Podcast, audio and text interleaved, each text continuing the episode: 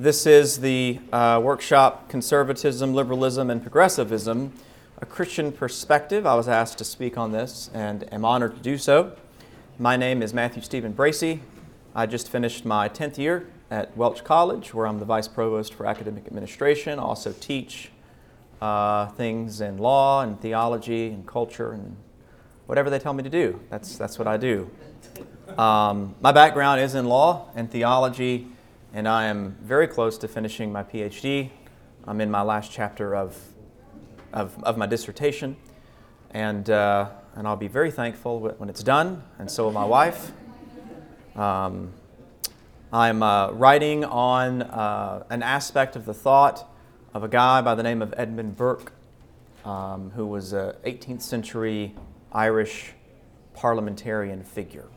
At a time when many, many English were against those rebellious patriots, Edmund Burke said, Well, actually, they are Englishmen with certain rights that we might want to consider.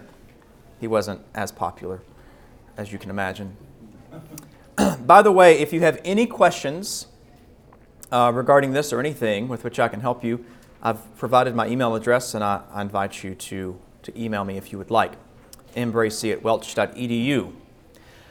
Also, want to point out that um, this conversation comes partly from, not in whole, but partly from a chapter that I wrote to this book I've, I've referenced here, Christians in Culture. It will be releasing uh, August 15th, and uh, you can pre order it at the Welch College booth the, in the convention hall. I've provided the Welch uh, College Press URL. It's also on Amazon, so you can check out these various, uh, these, these various avenues if, if you want more of this. Uh, by the way, I'm really uh, proud and happy with that book. We've got uh, some really wonderful uh, endorsements. The foreword is from David Dockery.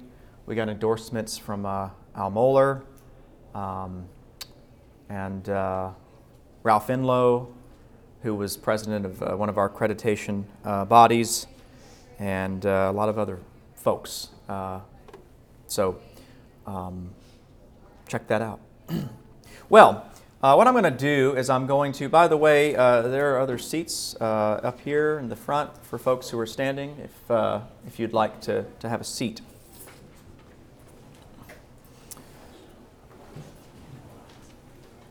I'm going to start off uh, with prayer and, uh, and then we'll, we'll jump in. Thank you, Lord, for your love and blessings. Thank you for this, this convention. Thank you for the, the meeting of, of your people. I pray that we are uh, iron as iron sharpening iron. Thank you for your love in Christ, in whose name we pray. Amen.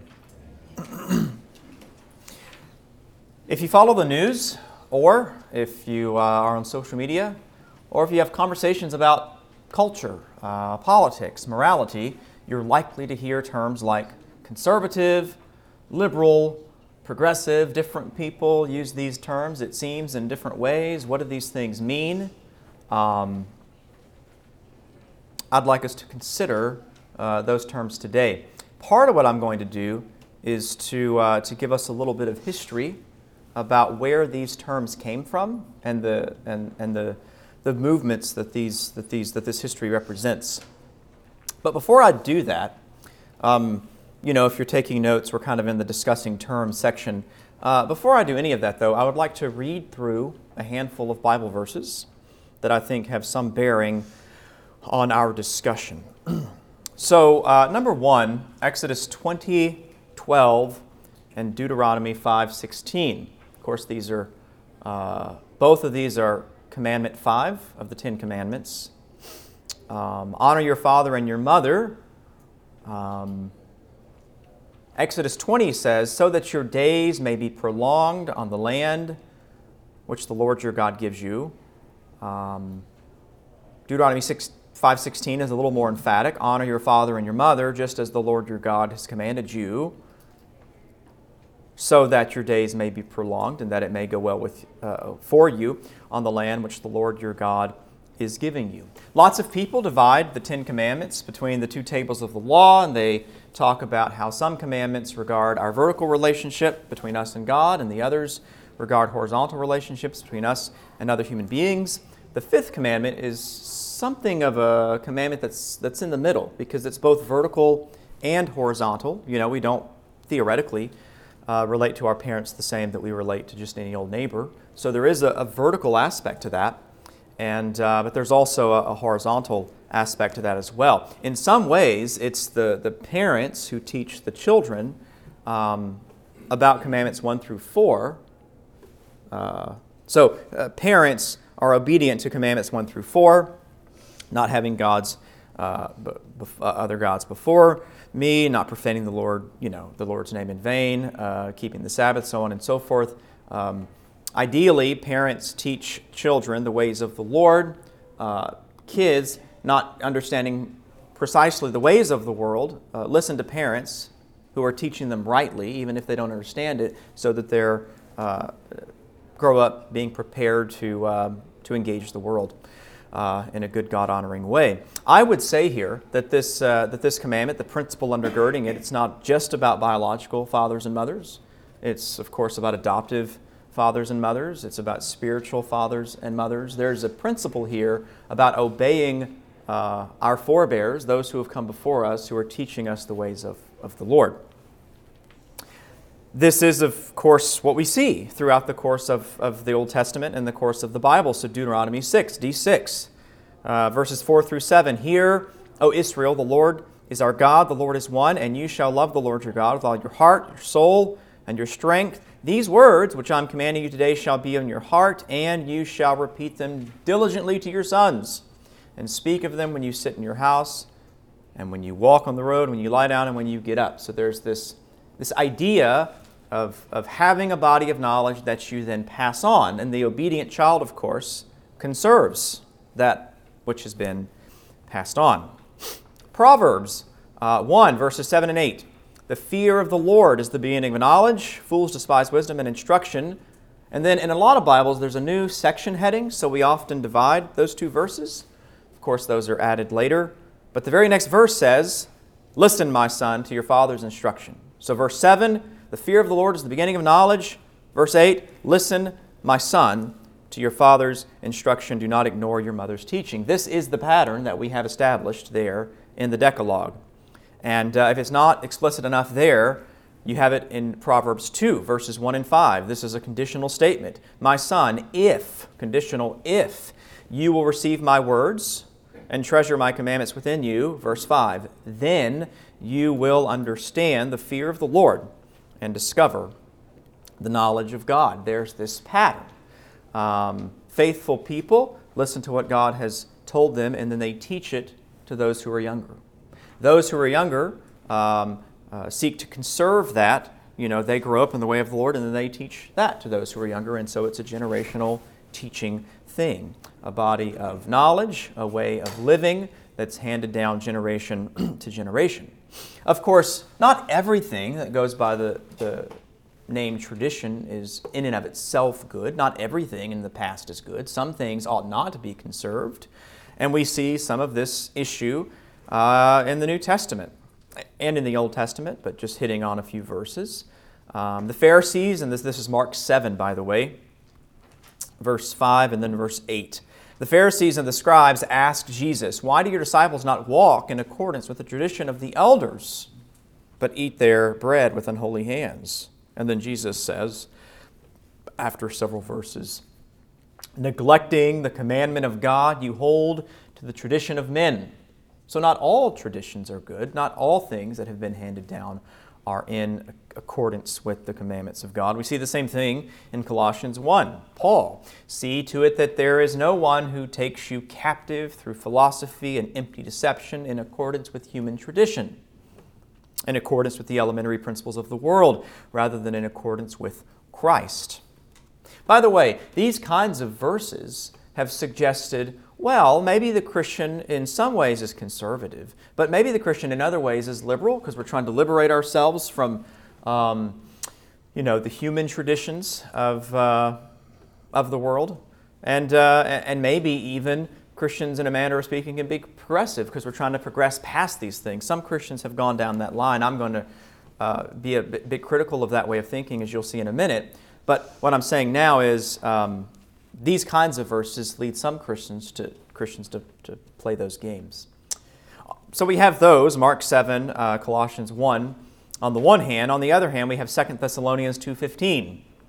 So then, brothers and sisters, stand firm and hold on to the traditions which you were taught, whether by word of mouth or by letter from us. So we have some traditions that we need to not hold on to, not conserve.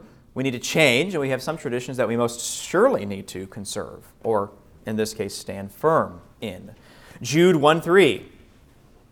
Beloved, while I was making every effort to write you about our common salvation, I felt it necessary to write to you, appealing that you, here it is, contend earnestly for the faith that was once for all time handed down to the saints. The faith that was handed down. And what is the faith? Well, it's what we believe and it's how we act, it's our um, uh, beliefs, and it is our, our behavior. So, uh, these are some Bible verses just to get the conversation started uh, before we get into a conversation of, of where we're at uh, now. So, conservatism, liberalism, and progressivism. what I want to do is just briefly try to briefly give you a little bit of, uh, of a historical perspective on where these distinctions came from historically. I believe by understanding uh, where this conversation starts, we can better understand what these movements really are all about. By the way, uh, words mean something. Words mean something. Uh, they don't just mean whatever we want them to mean. Uh, you know, uh, a male is a male. You know, uh, a female is like words mean something. They have their histories. Uh, they have an integrity to them, and I think the same is true with words like conservative, liberal, and progressive. So here's a little bit of history as we work our way into defining these terms. Um, I would say starting in the 1600s, um, certainly by the 1700s, you have this thing called the Enlightenment that happens in Western history.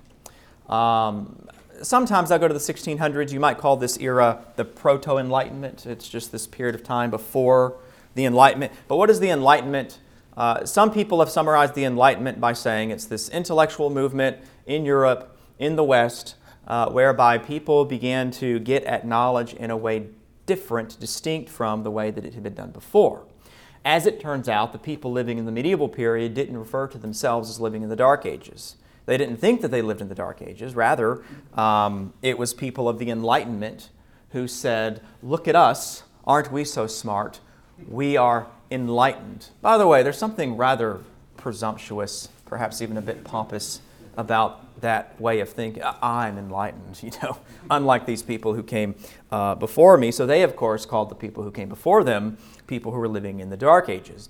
And uh, so what they said is the way that you get at knowledge is not necessarily through um, uh, receiving what people would hand down to you, a body of knowledge. How you get at knowledge is, uh, is through uh, the means of rationalism, so just using your, your mind and, uh, and empiricism. Can you, can you test it? Is it empirical? Is there, are there empirical proofs? And, and by the way, uh, hard thinking and, and you know, science and things does give us a lot of good knowledge.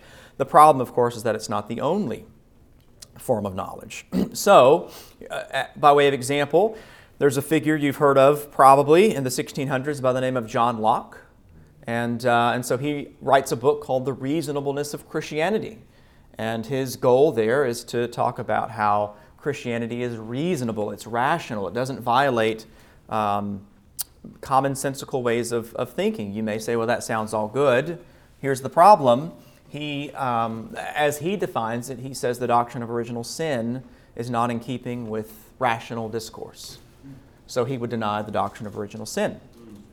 Uh, and we could talk about some of his other um, heterodox or even heretical views on things. But, but he considers himself a Christian, but this is where things are leading. These, you know, he, of course, is also uh, well known for talking about the mind being a blank slate, or some, he used the phrase empty cabinets. There's nothing there, which had uh, uh, ethical implications and psychological implications. But as it concerns us as Christians, you're not born a sinner, is, is, is where he, he took that. Um, so, you know, th- there are people, go forward a century or so, and there are people building on what he's, he's handed down. But then there are people going, um, I don't know. Uh, uh, not so fast, essentially. And, uh, and so, on the one hand, you've got somebody like uh, John Locke. On the other hand, a century later, you've got someone like Edmund Burke.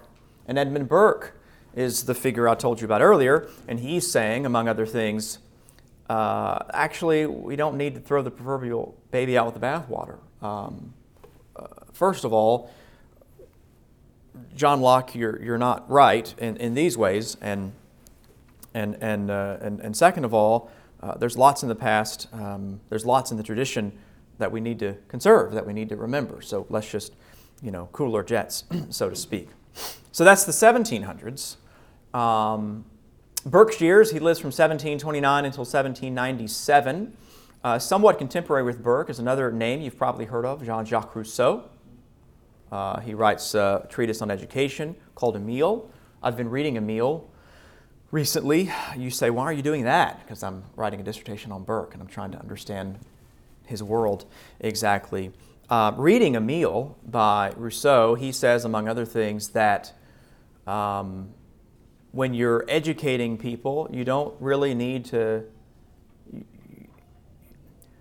What you need to do first is, uh, is teach people to think well and to think critically.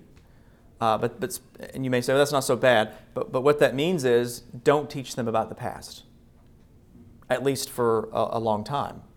And the reason you don't teach them about the past is because if you just learn what's right, it gets in the way of critical thinking. Rather, the, the content of the things that you would learn in the past, um, it's better to let people work through that on their own. So, in, in effect, we're reinventing the, the knowledge wheel every generation. And by the way, if you on your own decide that a certain thing is not perhaps worth uh, uh, pursuing or it doesn't make sense, well, then you just throw that out. But what happens if that thing that you don't quite agree with has been what people have held for 5,000 years as being right? um, just because you don't. It's just a different disposition. It's not a disposition of respect towards the past. It's a disposition of, well, suspicion, skepticism, and uh, he does say at a place in that book that this business of putting other people first is not really where you want to start. Where you want to start is by considering yourself. So you start with the self and then you work out. Um, he has this concept called the noble savage, and he says what's created all these problems in our society today is, well, society and all these uh, traditions that have been handed down. What we really need to return to, he says, is a state of nature where we're all savages, but he says there's nobility in being a savage because you look out for yourself. There's none of this inequality from society. No one's making more than anybody else. No one's over anybody else. We're all perfectly equal uh, in every possible way. So, on the one hand, you've got Burke here, and he's criticizing Locke, who came before him in many ways. And then you've got his contemporary and uh, Rousseau, and he's criticizing Rousseau uh, for some of his ideas, and we'll talk a little bit more about them. Well, Rousseau, some people would call Rousseau liberal, but other people would call Rousseau uh, progressive. Um, because there's a part of Rousseau that says part of what the past can give you is a rule uh, with which you can that you can violate and assert yourself. By the way, uh, I'm not exaggerating. I recently read an article uh, in a journal uh, from a self proclaimed progressive, and he said it would be better uh, to call us transgressives, not progressives. And you may be thinking, is that like a sexual thing, like, like trans? That may be part of it. Uh, he said that, uh, that actually, though, he says at the heart of being a progressive is transgressing whatever law someone has given you to follow.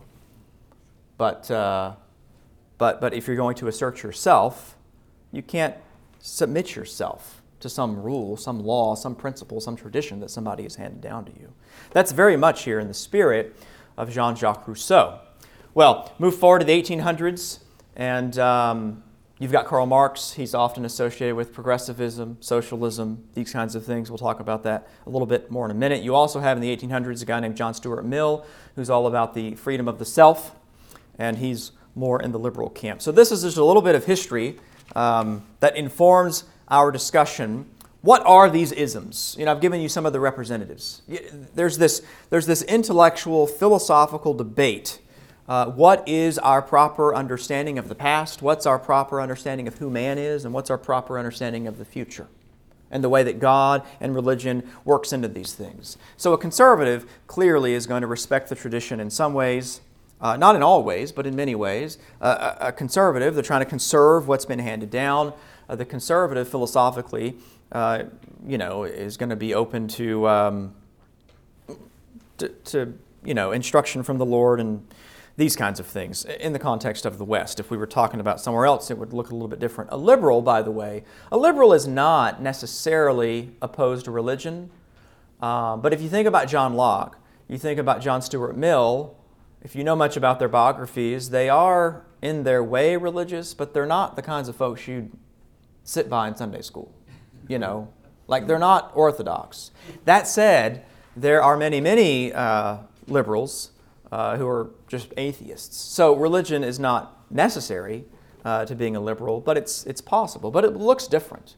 The theory of man, by the way, um, to these, these first liberals uh, is way off. I mean, tabula rasa, you know, blank slate. That's, that's very, very different from, from, what, uh, from, what human, uh, from what Christians hold regarding human beings. Um, you know, if you are a, a more empiricist leaning liberal, uh, then what you're going to hold uh, is that uh, man is fundamentally comprised of material stuff, if not exclusively by material stuff. As Christians, we would hold that, that man is comprised of material stuff and immaterial stuff, so it's just a different view of man. And, uh, and we could trace you know, these differences out with progressives as well. Uh, Rousseau is much more hostile toward, uh, toward religion. Marx is clearly hostile toward religion.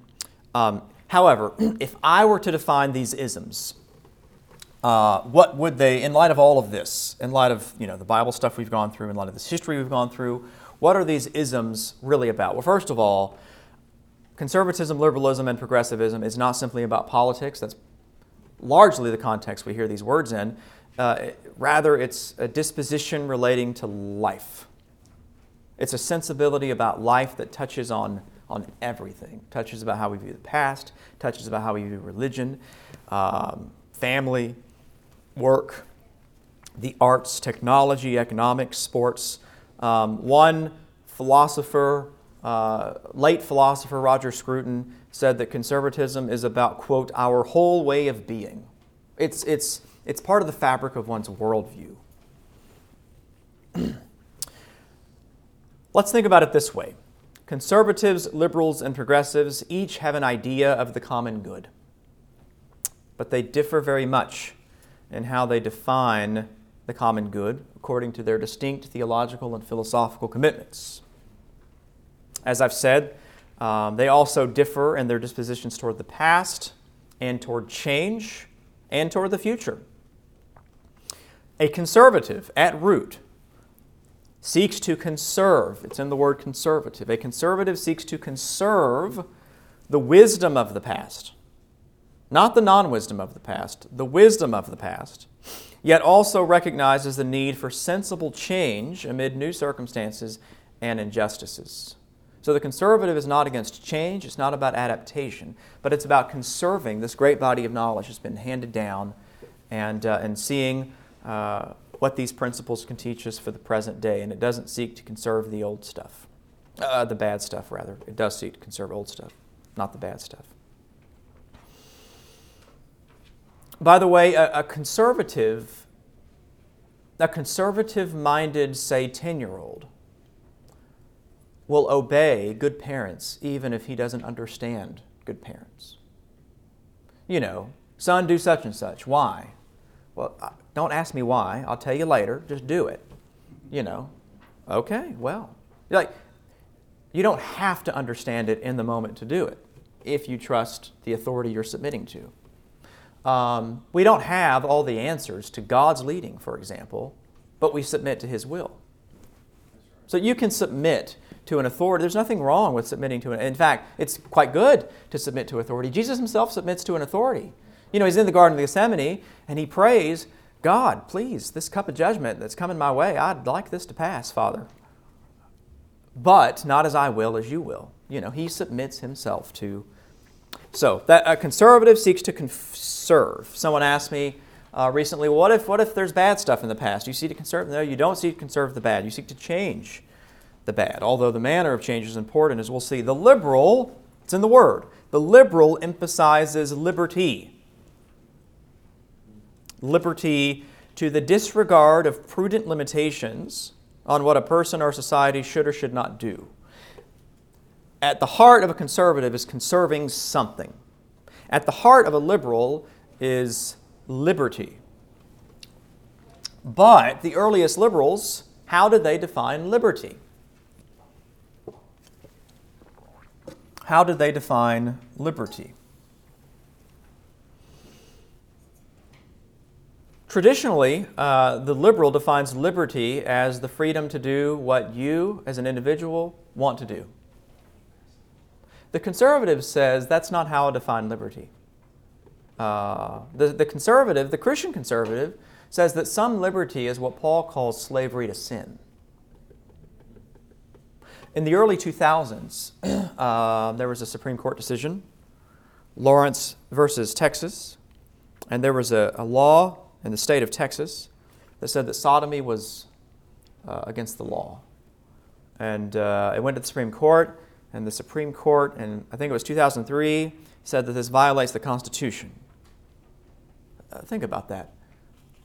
Laws against sodomy had not violated the Constitution for over 200 years and suddenly it violates the Constitution, uh, uh, just like that. But anyway, Justice Kennedy wrote the uh, majority opinion, and essentially what he said is uh, the state has no interests about what goes on uh, in the privacy of somebody's bedroom. You're, you're free to do whatever you want to there. That's the ethic of liberty the, the freedom to pursue whatever it is you want to pursue.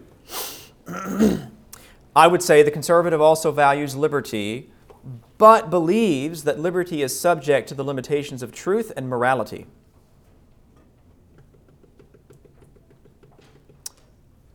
So, we don't believe we're free to do what we ought not to do, or those things that are bad for us. You know, a child is not free to do whatever he wants to. There are some uh, things that violate truth, that violate morality. You know, you're not free to do that. And by the way, we all intuitively know that. You're free to drive a car. Here's a license. You're free to drive a car.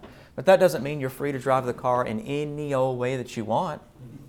You can't drive 95 and a 30 when children are around. Otherwise, they take that liberty away, they take that license away. The conservative views liberty as a means for human flourishing, whereas the liberal views liberty as an end in itself, even if that end leads to sinful license which spells personal and societal disaster, which is what sin does, by the way. Modern day usages of the terms conservatism and liberalism often uh, get confused.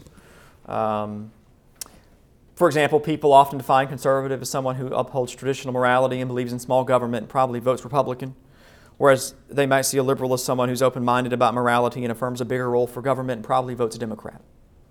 That's how we tend to use the, the, the phrase today. Sometimes people associate uh, conservatism with right wing politics, liberalism with left wing politics. I hope what I'm communicating is that it's not quite that simple historically and philosophically.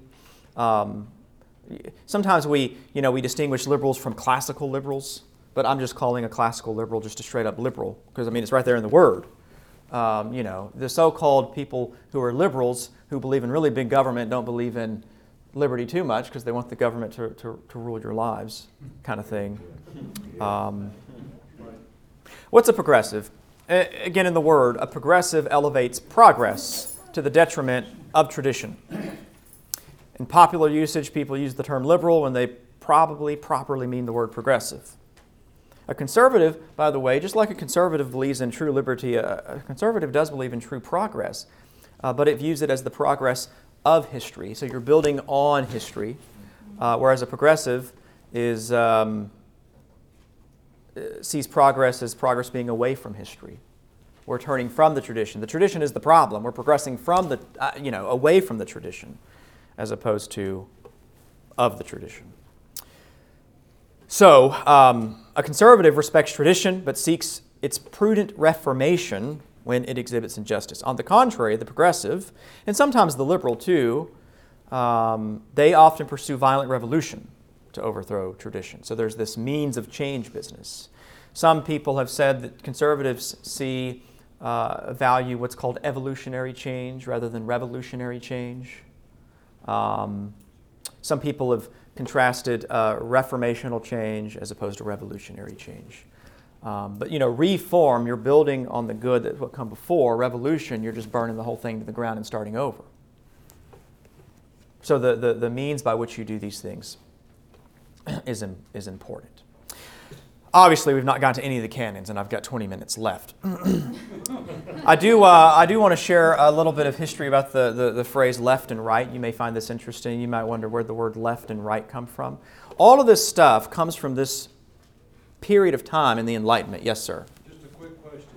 Is some of what you're discussing today in this uh, seminar, is it in your book that's going to come It's all out of the book. It's, it's all, it's, yes, it is, very much. Great. Yeah, I've got like 30 pages on this stuff. Um, so, uh, so check it out, please. Uh, by the way, it's never too early to get Christmas gifts for stocking stuffers. French Revolution. French Revolution, late 1700s. Um, the radicals are just horrible uh, to the nobility, to the priests, to the religious folk. They erect an altar to reason. Uh, it's, a, it's a crazy time. Um,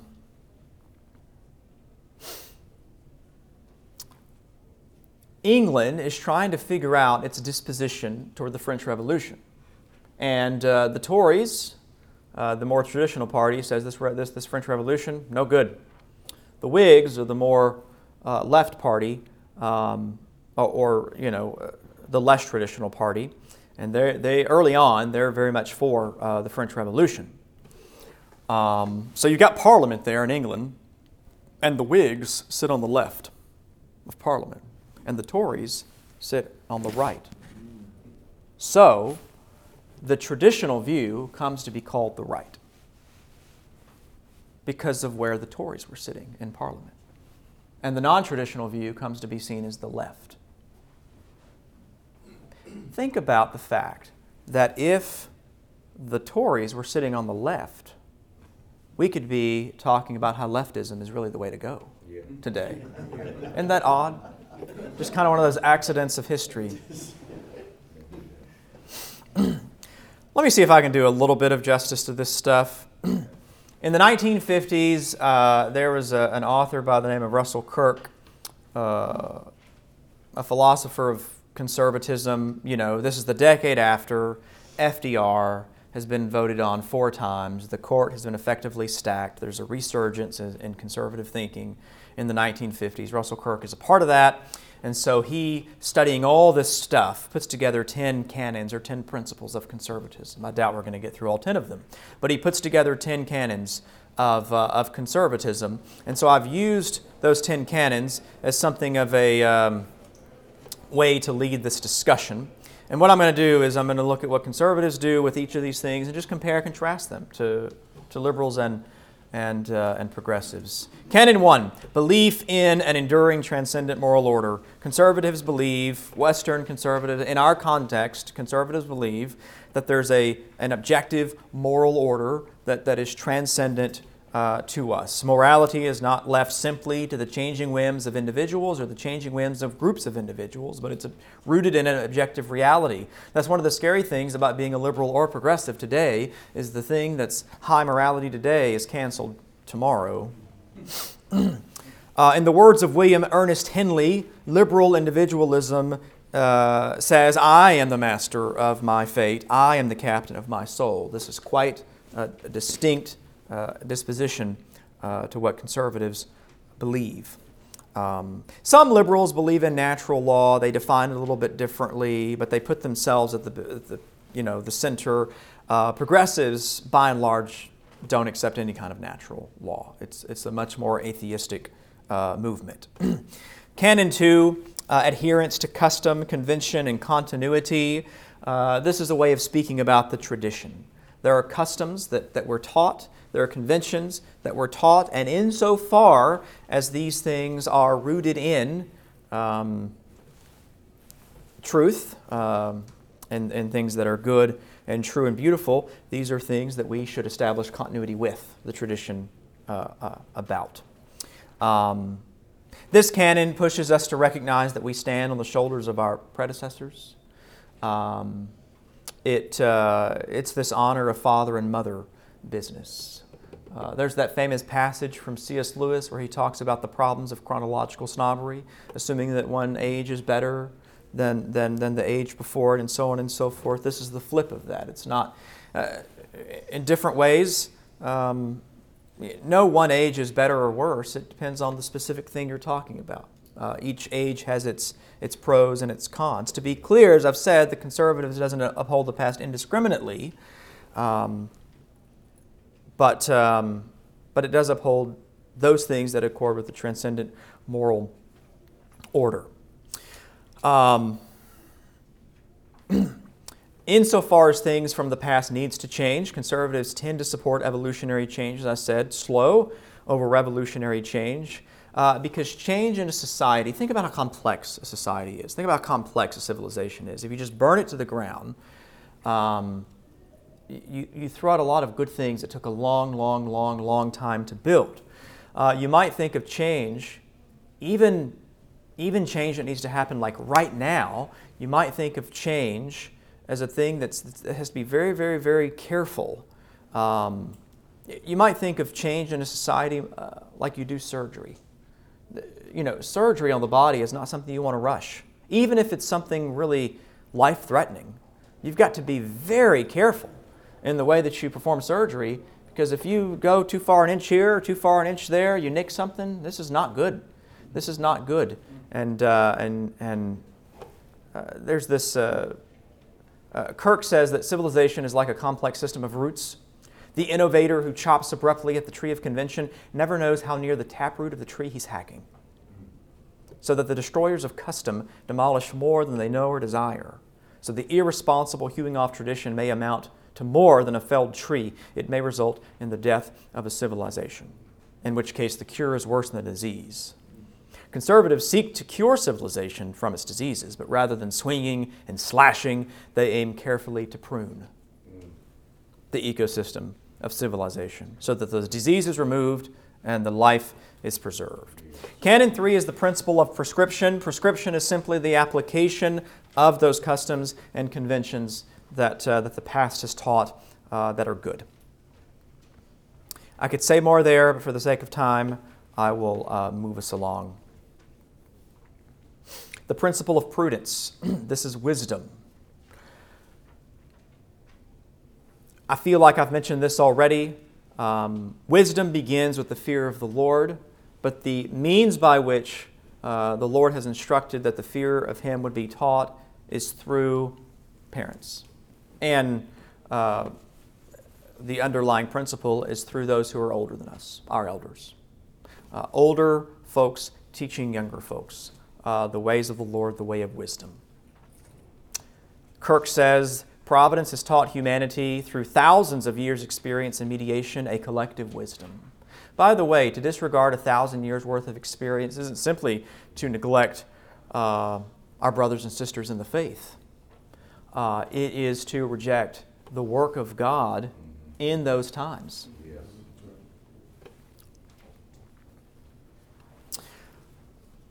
The liberal, of course, and certainly the progressive, has uh, much less patience with, with the past.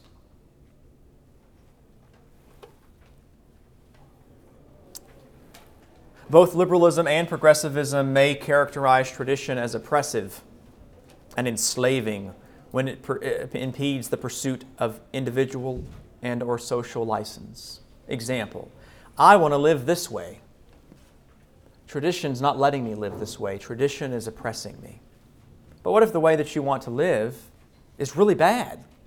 It, it, it uh, results in your uh, you know, downfall, and, and because no individual is an island, but we're all part of a society, uh, no individual sin is merely an individual sin because it has repercussions in the broader society. Jean Jacques Rousseau said the exact opposite of what Christians hold. He said, Man is born free, but everywhere he is in chains. That's the kind of the opposite of what Christians hold. We hold that we're born as slaves to sin, you know. Um, Canon 5 is the principle of variety. Conservatives hold, by the way, Canon 1 is about, say, God. Canons 2 through 4 Canons 2 and 3 are about the past and our, our, our, relationship to the past. Canon 4 is about taking Canons 1 through 3 and applying it in the present day. Canon 5 and Canon 6 uh, moves us to a, a theory of human beings. So, Canon 5, principle of variety. Humankind, conservatives recognize that humankind is comprised of distinct uh, men and women who are different from one another. You, you wouldn't think that would sound so radical. But the Christian and the Christian conservative maintains that these differences result from the purposeful design of the Creator. So the conservative is not threatened by the fact that we're different, and it doesn't necessarily see that as being unjust. You know what? Some of you probably are better basketball players than I am. God made me five six. That's not an injustice.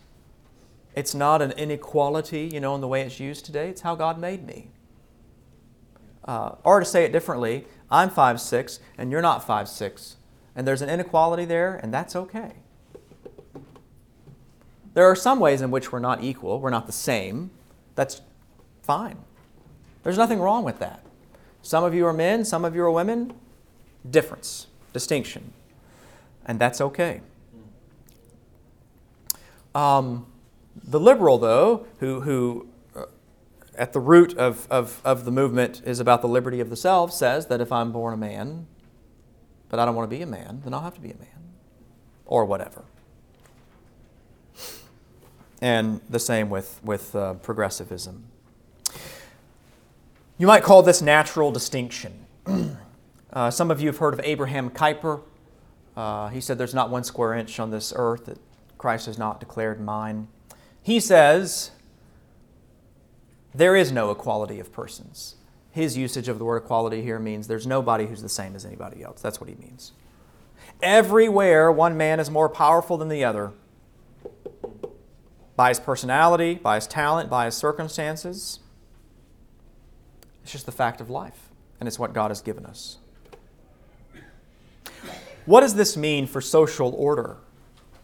So now we begin to work from how we are to what this means for, say, a society. What does this mean for social order? Well, it means we play different roles in society, and those roles are different. And that's okay. This is what Paul says in 1 Corinthians 12. He's talking about the society we call the church. And he says, in effect, that some play the role of an ear, and some play the role of a mouth, and some play the role of a and that's fine, because that's based on what God had for us. King David, the prophet Jeremiah, the apostle Paul, even Jesus himself acknowledged that different people will bear different fruit and receive different rewards according to their free choices. So, what the principle of variety means in application uh, is it means that there's going to be a lot of difference in groups of people, and there's nothing necessarily wrong with that. Here's a group of people 30 students in a class, and I give them all the same test. And this guy over here studied for five hours, and this guy over here studied for five minutes. They don't get the same grade.